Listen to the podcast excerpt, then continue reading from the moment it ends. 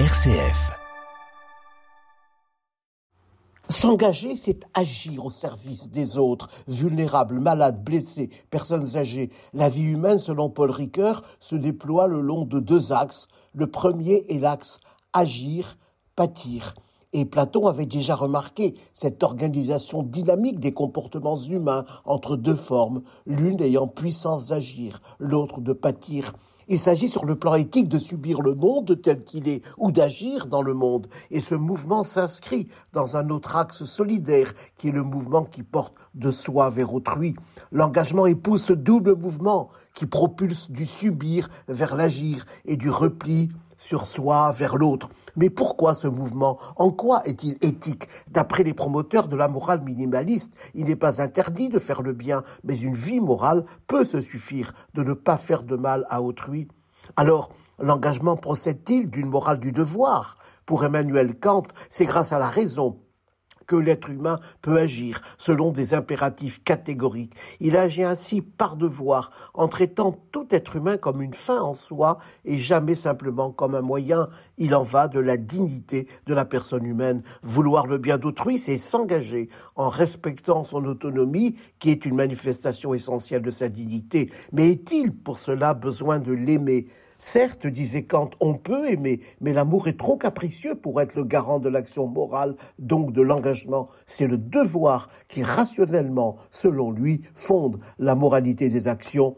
Mais d'autres philosophes ont cherché ailleurs que dans la conscience du devoir les moteurs de la mobilisation morale. Hume et Smith évoquent la sympathie, Schopenhauer évoque la pitié. En fait, le sens des mots a évolué, mais on peut dire qu'aujourd'hui, c'est bien le terme d'empathie qui exprime le mieux ce que ces philosophes voulaient, avec quelques nuances, exprimer.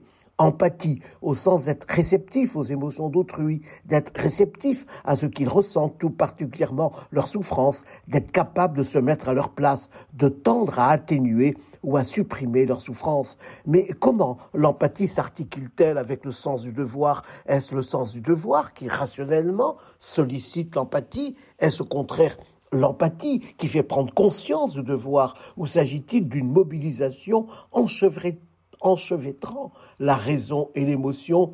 On peut philosophiquement en discuter à perte de vue, mais à la racine de tout acte humain, il y a nécessité d'un élan, d'un mouvement, d'une motivation qui induise la décision puis l'action. Mais il reste que si l'empathie est électivement mobilisée en présence d'autrui dans l'intersubjectivité, elle ne peut pas se cantonner au champ spatial d'une éthique de proximité. En tout cas, l'engagement s'ouvre aussi à ce que l'on peut appeler une éthique de champ lointain qui peut conduire à déployer notre sollicitude à l'égard de bien des situations douloureuses, quelle que soit leur localisation dans le monde et dont nous sentons émotionnellement et rationnellement proches. Alors, tout en amont, n'est-ce pas l'angoisse qui est à la source de l'engagement ? L'angoisse, terme préférable à celui d'anxiété, car il montre l'implication du corps tout entier dans ce sentiment que Lévi-Valensi désignait comme un sentiment obscur et pénible d'attente, attente confuse, flottante, inquiète d'un avenir incertain.